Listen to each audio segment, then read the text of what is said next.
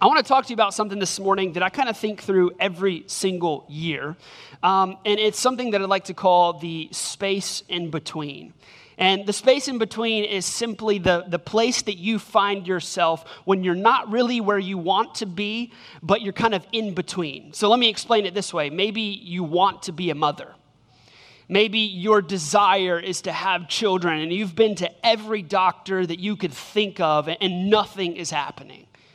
And, and so you desire to be a mom, you want to raise kids, you want to do it, and you're doing everything that you know how to do. You're crying out to God, you're praying, you're doing every spiritual practice that you can think of, and still nothing, no answer, silence. Or, or, maybe you find yourself in a career or in a job today, you're like, I, I do not like this job. And you've filled out every application that you possibly can to get a different job, right? And, and all you are left doing is just waiting. You're waiting for a call back. You're waiting a call back from the boss. You're waiting for that application to be approved. And you find yourself in this thing that I'd like to call the space in between. It's usually where tension lives. It's usually where stress lives. It's usually where anxiety lives. It's usually where depression lives. It's usually where we find ourselves kind of stuck in between. I don't know if you know this, but most of life is usually not spent on the mountaintop and it's usually not spent in the valley. It's spent right in the middle. Most of life is the journey. It's not about reaching the destination. And most of life is us walking through this journey. And how do we learn to live in this stress? How do we learn to live in this tension? The space in between is the in between the middle of depression and joy. It is in between peace and happiness. It is something in the middle, in the space in between. And most of us try to spend our lives attempting to avoid the tension. Like nobody, how many, show of hands, how many of you just say, like, I love living in tension?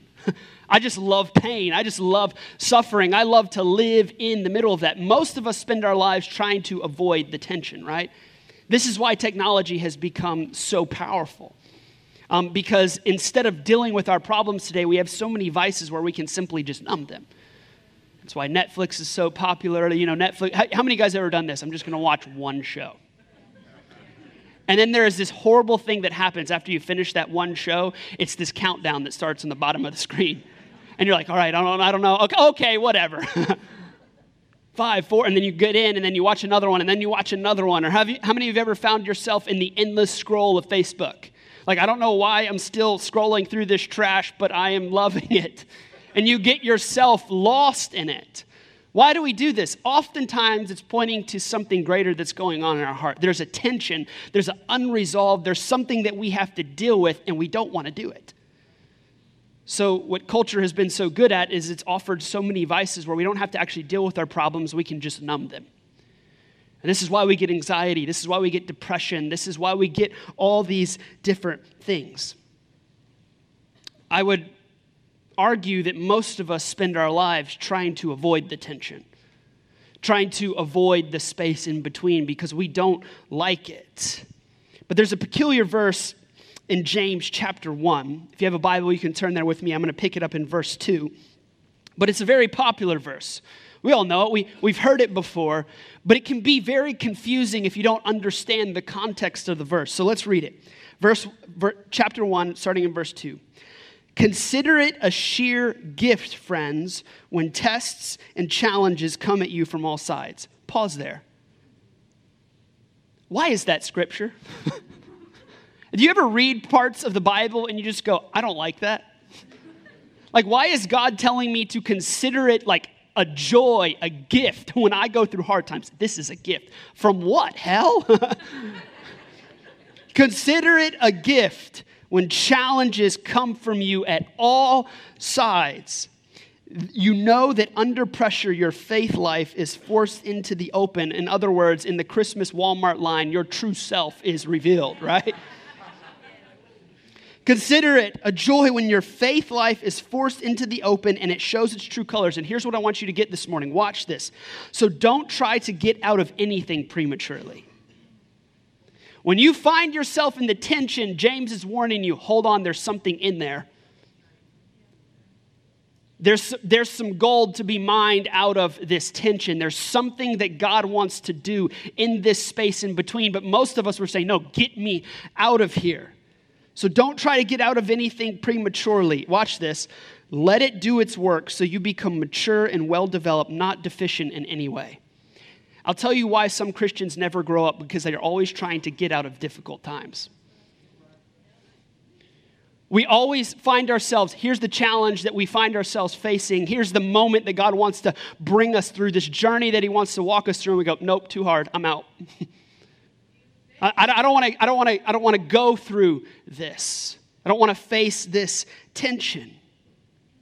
So let it do its work. You will become mature and well developed, not deficient in any way.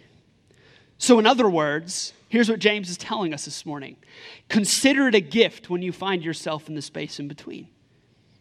Consider it a gift when you find yourself in tension and hard times where you don't know what to do. And we often find ourselves in this space going into a new year, don't we?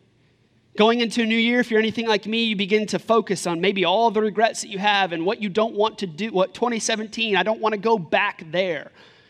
And I want, it, I want it to be new. I want something fresh. I want God to speak to me. I want God to reveal these things to me. And we can reflect on all the things that we didn't do, or all the shame, or all the guilt.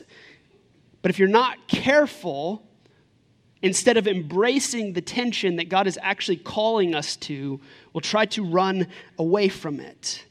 See, the space in between may be filled with suffering and pain, but I want you to get this. This is the opportunity where your greatest sense of joy will derive from.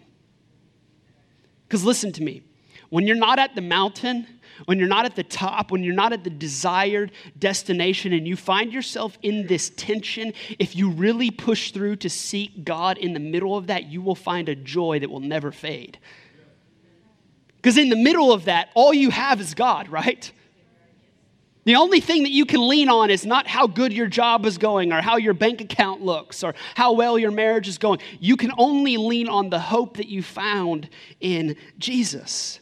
Notice James says, don't try to get out of anything prematurely. See, the reason that many of you have not reached the desired destination that you desire to be at is because you're not willing to go on the journey. Most of us spend our lives thinking that it's all about the destination. If I could only get here. But the majority of life is a journey, isn't it? The majority of life is walking through it and going through the struggles and the difficulties and the tension and the space in between. But we get so focused on the destination that we forget that we're actually in this race called life. Could it be possible that God is allowing the tension in your life to establish character? Could it be possible that God wants to bring you at this desired destination, but the only reason you have not reached it yet is because you're unwilling to go through the journey? Let me explain it to you like this. So, for the past three years, uh, we didn't do it this year, but for the past three years, my family, um, we have loaded up our minivan, and for Christmas, instead of buying a bunch of gifts, we've gone on a vacation. Now, we've gone to Tennessee every year, one, because there's a ton of things to do for the kids, and it's usually pretty cheap. So we all get excited about the snow and, you know, the going up to the mountain and tubing down the, the hills and all the fun things that you can do. And if you think when you when you process a vacation, you usually just think about all the fun that you're going to have, right? We're going to be able to do this with the family. We're going to create lasting memories. The problem is you have to get six kids in a minivan and drive 10 hours. Now, if you have six kids, 10 hours turns into about 15, right? So it's like before you get in the van, okay, when is the last time you drank something?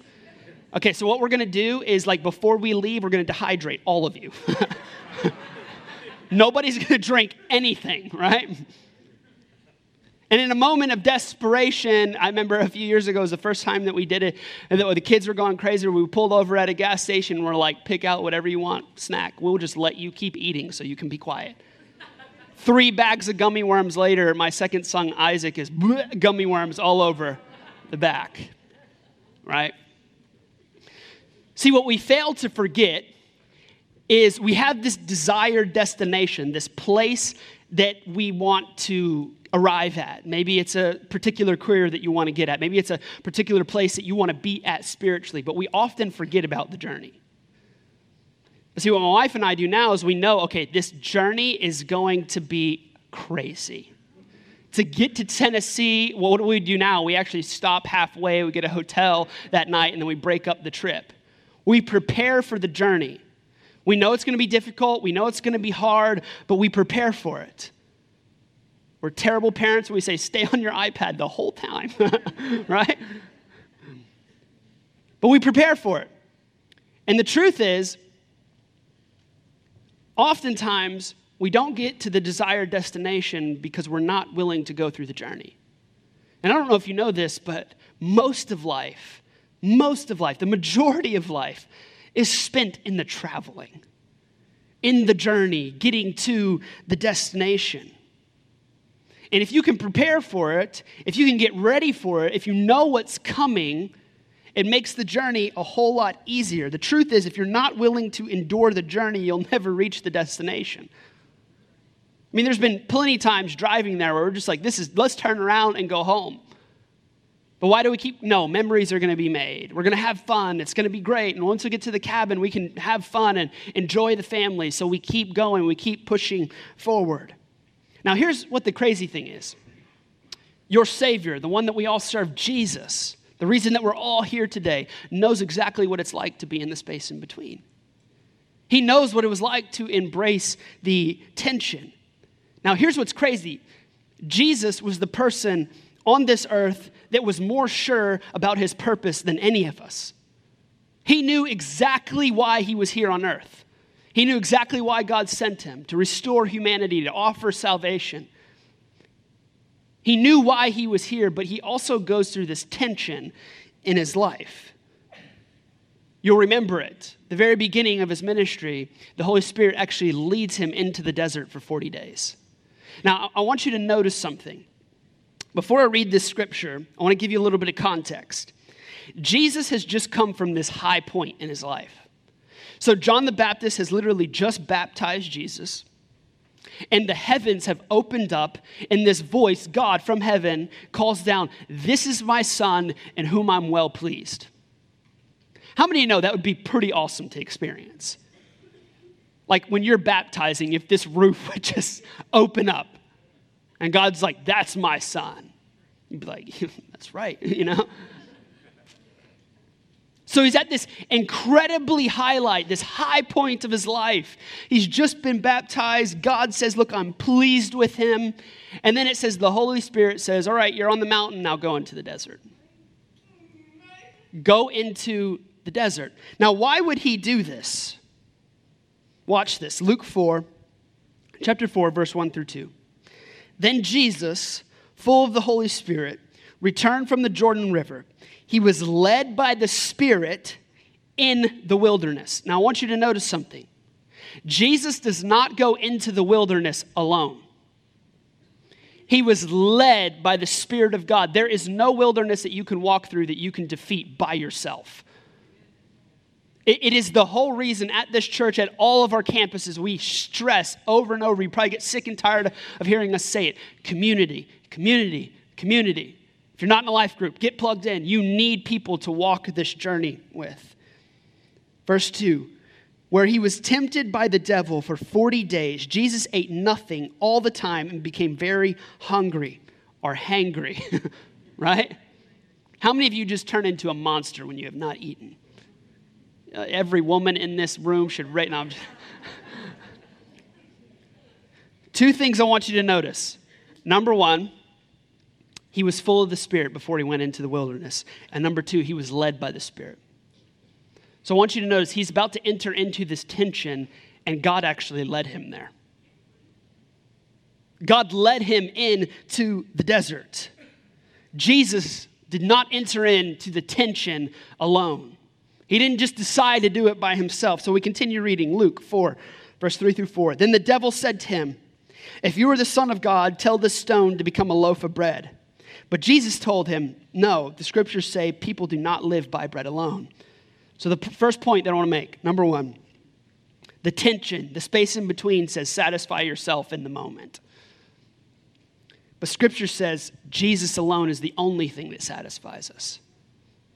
See, when you find yourselves in moments of tension, moments of a wilderness, moments of a desert, it is so easy just to shift down to first gear and say, you know what? I just want to get comfortable. I'm sick and tired of dealing with life. I don't want to fight through this. I am tired. I'm exhausted. You know what? I just want Netflix and chill. That's all I want to do.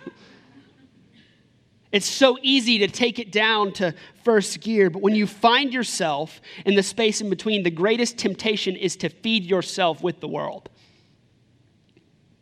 We begin to believe that our joy is actually going to be found in our consumption of more. the more that we get, the more that we have. If I just had this house, if I just had this marriage, if I just had this husband, if I just had this wife, if I just had this much money in my bank account, if I just had this job, we begin to buy into the lie if I just had more in this season, then I would be okay. Or maybe you find yourself like this if I could just sleep, if I just had a day of rest, if I just had a day where I could sleep in, nobody could bother me. Nobody would call me, text me, and I could just wake up whenever I wanted. And I could just watch whatever I want, and I could just do whatever I want. You know what the crazy part is? I've tried this. We go into it assuming that that's what we need. I just need like rest. I just need to sleep. I just need to watch something. I just need some me time. And we come out of those days more exhausted than we were before. St. Augustine said it this way Your soul will consistently be restless until it rests in Jesus. But oftentimes, in the middle of the tension, we're trying to satisfy our soul with something that could never give us any satisfaction. We're satisfying our souls with something that has a very short shelf life, like Facebook or social media or Netflix or the new phone or the new house or whatever it may be. The answer to the space in between, the answer to the tension is Jesus. Now, I'm going to say something that's a little controversial. This isn't my campus, and Pastor Josh can clean it up later. I'm just kidding. Look, I don't know if you know this or not, and we, have talked about this a great deal in Crowley. We actually did two series on it. We've talked about depression and we've talked about anxiety a lot. But I don't know if you know this, but the, the pharmaceutical company the greatest like medications on the rise the most popularized the most popular medications are medication for anxiety and medication for depression now i'll tell you why it's on the rise it's on the rise because most of us don't know how to sit in silence so we have all these little distractions. There's a deep, gaping hole in our heart that needs to be filled with the Savior. But we have all these things around us that are consistently and constantly distracting us, so we never actually deal with the problem. So, what this leads to is we have this whirlwind of issues. So, it leads us down this road of depression anxiety, and we don't even know where it's coming from. But the truth is, it's coming from all the things that we're suppressing, all the things that we're pushing down. I gave this analogy the other day. It's almost like if you were in the desert and somebody kicked you over into a cactus field and you had needles sticking out all over the place. And you went to the doctor and the doctor said, Where do you feel pain? Everywhere. we don't know where it comes from. People that have anxiety and depression, when they say, Well, how do we help you? How do we fix this? They're like, I have no way, I have no idea. I'm hurting everywhere. And the reason that we have no way to diagnose it is because there's all these things around us, all these issues that we don't know how to deal with anymore. And so we just suppress them, we just numb them, we just push them down. So I want to say this you don't have a stress problem, you don't have a depression problem, you don't have an anxiety problem, you actually have a trust problem. You don't trust that Jesus loves you enough to take it away from you. And you have a hard time giving over the depression, giving over the anxiety, giving over the stress to Jesus because we say, well, he's not going to understand. Or nobody else is going to understand what I've walked through and what I've dealt with. And they don't know the pain that I'm feeling, and they don't know the thoughts in my head. And as soon as I expose these things, people are going to think I'm crazy. But this is why I love Jesus, because he models this tension for us. We have to trust that Jesus is the only thing that will satisfy our soul. There is no, I'm just telling you this, and I'm not, listen, I'm not against, if you, if you, if you need medication, I'm not a doctor. I'm not here to tell you to get, stay on it or get off of it or whatever. I'm just here to tell you this there's no pill that is going to fix your broken heart. It just can't happen. The end of the day, the only thing that is going to help sustain our life is Jesus. Listen to what Psalms 107 9 says. For he satisfies the longing soul and the hungry soul. Listen, he fills with good things. The soul that is hungry, the, the soul that is desperate, the soul that is empty and longing for Jesus, it says he fills it with good things. We continue with Jesus in the desert. Luke 4 says, Then the devil took him up and revealed to him all the kingdoms of the world in a moment of time. This would be like the enemy taking Jesus up and displaying this movie screen and showing him the future. Saying, look, look at everything that's going to happen and all these people that are going to go through the world. I can give them over to you if you do one thing, if you would just bow down to me. I will give you the glory of these kingdoms and authority over them. The devil said, because they are mine to give to anyone I please. I will give it to you if you will just simply worship me. And I love what Jesus says. Jesus replied, The scriptures say, you must worship the Lord your God and serve only him. So, number two, tension says, build your own kingdom. Scripture says, build his kingdom. See, the space in between, when we find ourselves in the middle of tension, it says this just focus on you. You just need some time alone. You just need some me time. You just need to focus on yourself. But the core reason we never reach the desired destination and we stay in the space in between because life is all about us. Life becomes so self centered. It becomes about building our own kingdom and our own platform and how many likes we get and all these kind of things. But at the end of the day, a satisfied life is actually found when you're not building your own kingdom, but when you're building His kingdom. And what I mean by that is there's actually more to this life than the life that you're living right now, the tangible things that we see. Like every decision that you make actually affects eternity. Like we are eternal beings. One day we get the amazing, glorious opportunity to stand before Jesus and hopefully hear those words, Well done, good and faithful servant. And that happens when we step outside of the life that we're living right now. We begin to live our life for something bigger than ourselves. But the reason we have a hard time doing this is because Jesus' kingdom is an upside down kingdom. It doesn't make sense to our modern day culture, our world. Because our culture and our world says, hey, if you want to get ahead, you better take charge now. If you want to run a successful business, then you need to run over people. You need to pay some people in the back and bake bag deals or whatever it may be. Or if you want to get ahead, then you need to make sure that you're first. But see, Jesus' kingdom says this the first will be last and the last will be first. It's an upside down way of thinking. And it's an upside down kingdom. I, I was explaining this to my boys a few years ago. And uh, I don't, we were doing chores and we, we usually try to reward them for different chores or stuff like that. And uh, so the kids, we have six of them. So as I'm re- rewarding them, they're all kind of lining up for their, their reward, you know. And so my oldest, Eli, he's always first because he's the oldest, you know. So he gets there.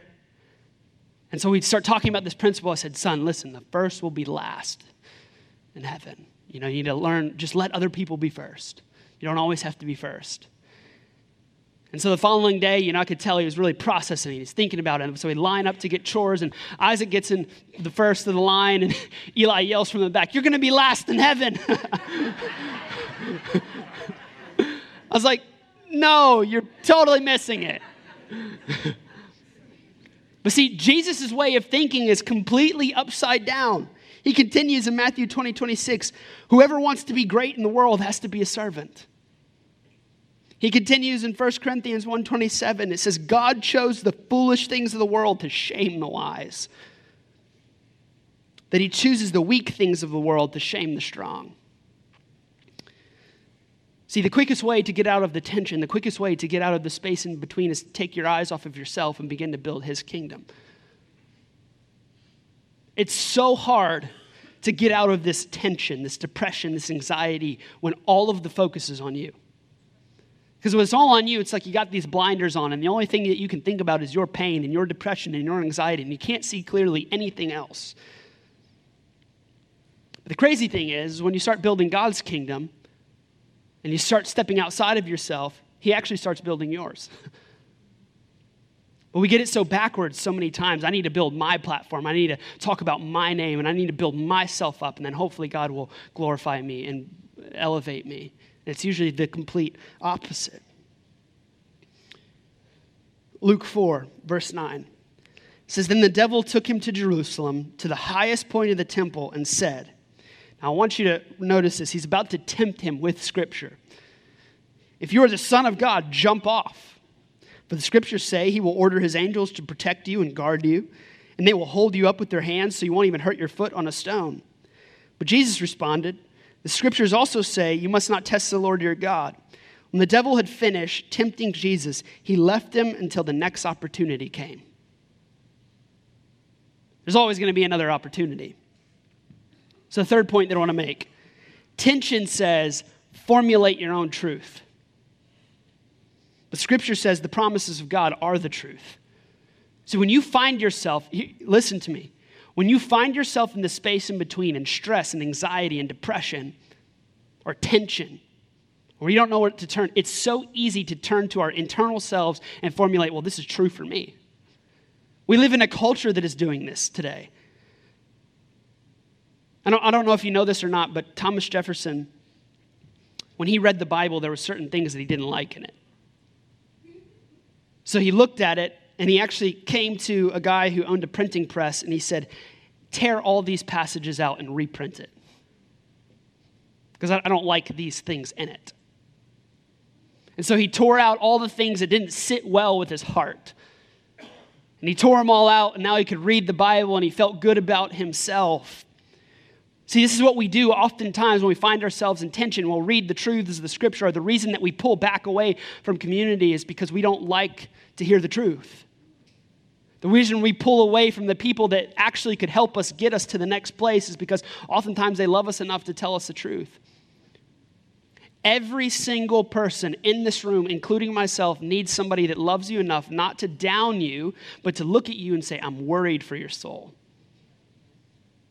Or, hey, man, the way you're treating your wife, like, I, just not good. Or, man, have you thought about this? I know you, you've been saying for weeks that you're just at this dark place. What, what can we do about that? Somebody that can tell us the truth. But it's hard when you're living in tension, isn't it? It's hard when you find yourself in the space in between because you begin to buy into the lie well, maybe God's forgotten about me. Or maybe I've actually gone to a place where, man, I've done something so terrible that God can't forgive me, or that He can't love me for this. Listen, I'm here today to tell you one simple thing these are lies. So, when you read the scriptures, you begin to understand the truth that God actually promises. If you give your heart over to Him, He promises to give you a new life, like a complete do over, over and over and over again. He promises to lift your burdens. He promises that He'll never leave you nor forsake you. Whatever work that He started, He actually promises to finish it. Maybe God gave you a dream at the beginning of 2017 of something that you wanted to do, something that you wanted to accomplish, and maybe 2017 just continued and it just beat the life out of you. And maybe right now, God's bringing some of those dreams back up, and you're saying, man, 2018, I, if it's anything like 2017, I'll never accomplish this dream. Are you going to choose to choose to believe your own truth, or are you going to choose to believe God's truth for your life? Listen, I've done things that I regret. I've done things that I carry shame for, and I got to ask God to release me from it every single day. I've done things that I'm not proud of or I'm not happy about. But I can rest in one simple thing. When I find myself in tension, when I find myself sliding into shame or guilt, I can rest in the very fact that God loves me no matter what. For me, that's why the gospel has always been so attractive. Like God, creator of the universe, actually sent his one and only son for me, for you, despite your life. That's why I love Ephesians 1 so much. It says, Before the foundations of the earth, watch this God knew you and he loved you. Do you know what that means? Before you ever had a chance to make a mess of your life, he still loved you. Before you ever had a chance to screw it all up, like he still loved you. He saw into the future, he knew exactly what you would do, and he said, I still want you. But see, when you formulate your own truth about yourself, well, this, is, this must be what God thinks about me. And we fall into this dangerous place. So I want to encourage you to do something, just as a challenge. When this tension comes, because it will, maybe you're not in it right now, maybe 2018, it will bring a time of stress. It will be, bring a time of tension where maybe you got to make a decision and you don't know which way to turn. I want to encourage you to do something. Instead of running to a device, instead of running to something that can numb it because you feel like you're so overwhelmed so you don't know what to do, instead of doing that, sit in silence for a moment. Can I tell you the reason that we hate to sit in silence and the reason that we like the noise on all the time? Because the second that we sit in silence is the second that we have a head on collision with the reality of our heart, and we don't like it.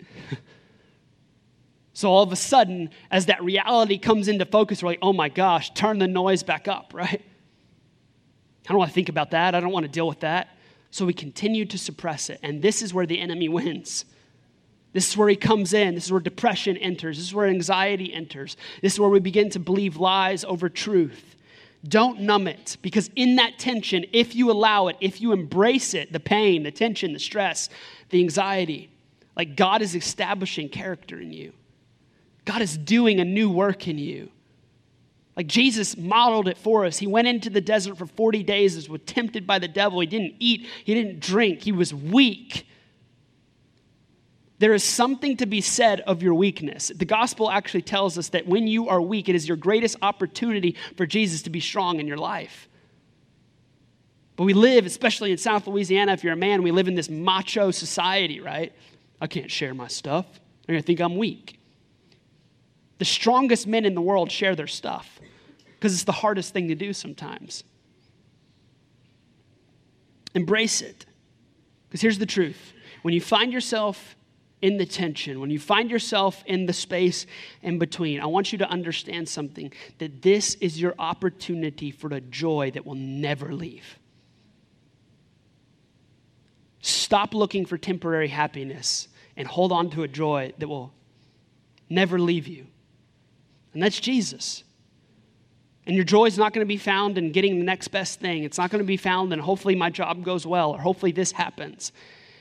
It's going to be anchoring yourself to something that is absolute, something that never changes, something that doesn't have a shelf life that fades away. And his name is Jesus. See, on the other side of the tension, on the other side of the stress, on the other side of the anxiety, is actually God establishing something in you. So let me close with this. If you find yourself in that tension, if you find yourself going into 2018 having to make a tough decision, or going into 2018 going, okay, I don't want it to look anything like 2017.